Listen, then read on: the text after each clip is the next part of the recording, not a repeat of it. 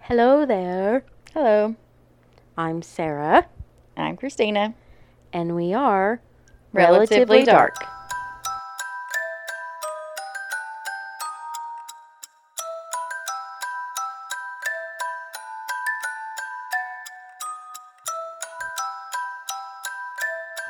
Welcome to our podcast, sister.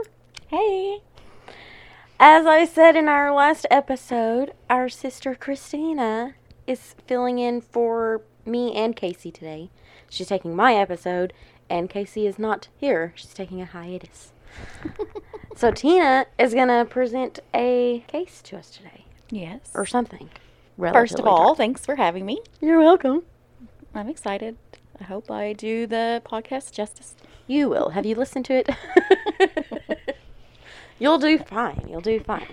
Okay, so today's case is about a cult. Ooh, we haven't had a cult yet. It's called Heaven's Gate Cult. I've heard of this, but I ha- I don't have any idea of any of the details other than the name. Well, I'll give you as many details as I can. That would be great. Okay. That's kind of the point. All right. so I'm going to start off with giving you a little background on one of the leaders. Okay. Marshall Herf Applewhite Jr. was born on May 17, 1931, in Spur, Texas. That's a lot of names. Yeah. Um, his mother was Louise Applewhite, and his father was Marshall Herf Applewhite Sr. okay. His father was a preacher, so of course he grew up learning certain beliefs, which later influenced his actions as the leader of Heaven's Gate. Mhm. He attended many universities and served in the army. He did some theater work and sang opera, Oh. which he had a very nice voice. See, you could have went a totally different way with it, my dude. And I'm assuming he went the wrong way. Yeah, he did, unfortunately. He was very well liked by others. They always are. Yeah. Um, he married in 1952 and they had two children. Okay. He struggled with his sexuality and he had affairs with men, and that led to their divorce. Shocker. Yep, in 1968. He talked to his father about, you know, being attracted to men and things like that. And of course, his father being a preacher, Yeah, I'm guessing he didn't like that. yeah, and them being them being from Texas, Yeah. And the time. So, you know, we can imagine how that made Applewhite feel Yeah. when his dad was, you know, Didn't accept it. right. Words are hard. They are. but I can do hard things. Um, his father then passed away in 1971, and then Applewhite became severely depressed. He fell ill and he wound up in the hospital, which is where he met a nurse by the name of Bonnie Nettles. Bonnie Nettles. And this is the like co leader of Heaven's Gate. Okay. they became friends and they talked about mysticism. Mysticism, which is what? Mysticism is becoming one with God or having insight or knowledge of hidden truths. So is that kind of like being a prophet in a sense, kind of along the same lines? Yeah. Okay. And while they talked about those types of things, it led them to conclude that they must be divine messengers. Okay. Yeah. So Uh, when Applewhite got out of the hospital, they had their own little bookstore for a while, and then they started traveling a lot and talking to others about their views. In 1975, while traveling in California and Oregon, they gained a group of followers and they convinced these people to leave their families and homes and move to Colorado with them. Okay. This is where things begin to get a little weird. Okay. I was about to say it feels like it's escalating very quickly. Like they did this, they did this, and then before you knew it, Yeah. Applewhite and Nettles, who are now going by the names Doe and T. okay. They convinced these followers a spacecraft will be coming and would take them to heaven. They were manipulated and controlled, like most cults. Mhm. They were told what to eat, when to sleep, when to wake up. Everything they did was structured and on a schedule. They would sit for hours listening to Applewhite and Nettles talk. They all had the same haircut as Applewhite. Oh my gosh. They wore the same kind of clothes. Their individualities were stripped Yeah. Applewhite didn't want anyone to have sexual relations in the group. He believed they needed to keep their bodies pure. He just wants like a bunch of mini me's running around. And it's Sorry if you hear a ling- little a linging. Sorry if you hear a little little dinging. It's the doorbell. Just ignore it. It's fine. they all were considered like the same gender or they had no gender. Oh, okay. So everything they put in their body was good stuff and they would take like enemas and stuff to get rid of All the bad. bad and- stuff. Do you think that like him wanting none, blah, him not wanting any of them to like identify as a certain gender or whatever was because of him struggling with his own sexuality? I believe that it Or had maybe to that do was a part lot of it. Yeah, with it, and like as far as like sexual relationships and stuff like that, I think that had a big part of Yeah. not wanting them to participate in anything like that because he felt like how he felt was wrong, and then I guess he thought everybody else couldn't do it either. Yeah. If he if he feels wrong for, you know, wanting to do what he wants to do, then nobody else is going to be doing any of that either. Yeah. So, Now we're jumping to 1983. okay. Um, Nettles, which is T. His wife. Bonnie. It's not his wife. Of the Oh, the okay. It's his co-leader. He was married before, but this one isn't. No. He got married and then they divorced because, Because of, of his, his- sexuality. And then he met her. Yeah, Okay. in the hospital. Right. um, Nettles was diagnosed with cancer. She had her eye removed, but it had spread through the rest of her body and worsened. So she ended up dying in 1985. That's sad. But she wasn't a nice lady. Uh, That's I'm not something. saying she should have died, but uh, it's a little less sad, maybe. Eh, it's a little less sad, yeah. Of course, Applewhite didn't take that very well. His beliefs and control became darker, and that led some of the members to leave the group. Yeah. And under Applewhite's suggestion, some of the men had themselves castrated to remove sexual desires. Okay. That's very drastic. Yes, which Applewhite did this to himself as well. He did it to himself? N- no, he didn't. Okay. I was He- like, wow. He okay. was castrated as well. Okay. We're going to jump to 1995, Okay. um, and that the, the discovery. Welcome to our podcast. you That fit is- in perfectly. The discovery of the comet Hale-Bopp convinced the group that a spacecraft was coming, and it was hidden behind the comet. Hellbop? Hale-Bopp, yeah. H A L E B O P P. It's a funny name. really weird thing. They believed Bonnie Nettles was in the spacecraft and was coming back to get them. I was just about to say she was she was like commanding the spacecraft. This is what you they said believed. it was going to get weird. yeah, yeah. So. Um, so yes, they believed that. Okay, that was in 1995. Okay, in 1996, Applewhite rented a mansion for himself and his followers in Rancho Santa Fe. Okay. the some of the group members started getting jobs because they started ro- run low on funds. so they needed to work to make money Makes sense. because the end, as they knew it, was nearing. They start to try to recruit recruit oh my gosh, recruit I'm Groot. new members, but don't have much luck. So they turn to the internet to help them get the word out. Applewhite told people that the millennium was the beginning of the apocalypse, and the only chance people had to evacuate was with them Okay. on their Spaceship. spacecraft Okay. that was going to be driven by Bonnie Nettles. Even though, like, how bizarre and crazy and just loony all of this sounds, it's really, really sad as well because Yeah, because This all of these man- people really believed this. because of this man Yeah.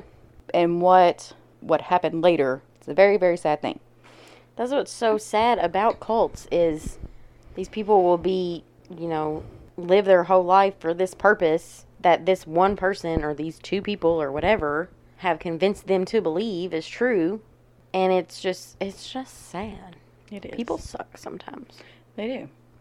People lot suck of a lot of the times. Yeah, a lot of the times. Okay, so since the end was nearing, the group took like kind of like a road trip to experience certain things one last time. I think they went to like a donut shop. I think they went to SeaWorld just to do like s- some things I guess they thought they would miss maybe Like- or they were enjoying the the world that they're living in. Yeah. Or checking off a little off the Bucket bucket, list? list, Yeah. or something. Yeah. I don't know if a donut shop would be like my first choice. Well, maybe they didn't eat, get to eat a lot of donuts because Well, they yeah, were 'cause they had to keeping their eat all bodies this- clean, and That's true. I'd miss donuts. I would too. I'd miss Dunkin' Donuts. I like any kind of donuts. Just give me a donut. Um, Uh, continue. Sorry. um, they bought the same exact type of shoes. Um, they all got black Nikes. mm-hmm. They sewn their own outfits that were the same. They were kind of like, They sewed. like you know, they sewn. Is that the past tense? I, I think it is S E W N. I think there was one time where I said sewed. Oh yeah, yeah. it's okay. I have my moments. I think they were kind of similar to Star Trek. Oh, okay. Like I mean, well, they were making like their own like space Uniform. ship Thing. suits, yeah, or Yeah. uniforms. And they they sold a. um I just said sold. You're welcome. they sewn a Heaven's Gate patch on all of them. Mm-hmm. So now we're gonna get to the really sad part, which is the end. Okay. So on March 26, 1997, the police are informed of an anonymous call about a mass suicide. Oh no. The police go to check it out and find 39 bodies. They were really confused because the house was so clean and nothing was out of place. People were just laying in beds, wearing the same clothes, the same shoes, and they all had a purple shroud draped over their faces. Hmm. Do you know what a shroud is? No. I didn't know what it was. So I, I had to look have it an up. idea, but you tell me because if I'm wrong, I don't want to sound stupid. It's a cloth that a dead person is wrapped in, like for burial. Oh, okay. It was- it was just draped over like their upper body. The police continued to investigate and look through the house. They found steps written down on how they were going to carry out their plan. Okay. There was a list with group numbers and names under them. There were three groups. Group 3 would assist Group 2. Group 2 would assist Group 1. Okay.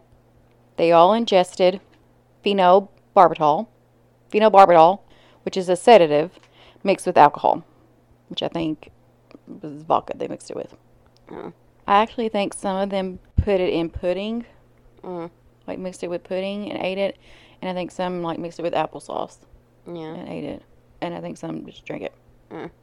A check mark was put by their name after they had taken the mixture, and an X by their name when they were confirmed dead.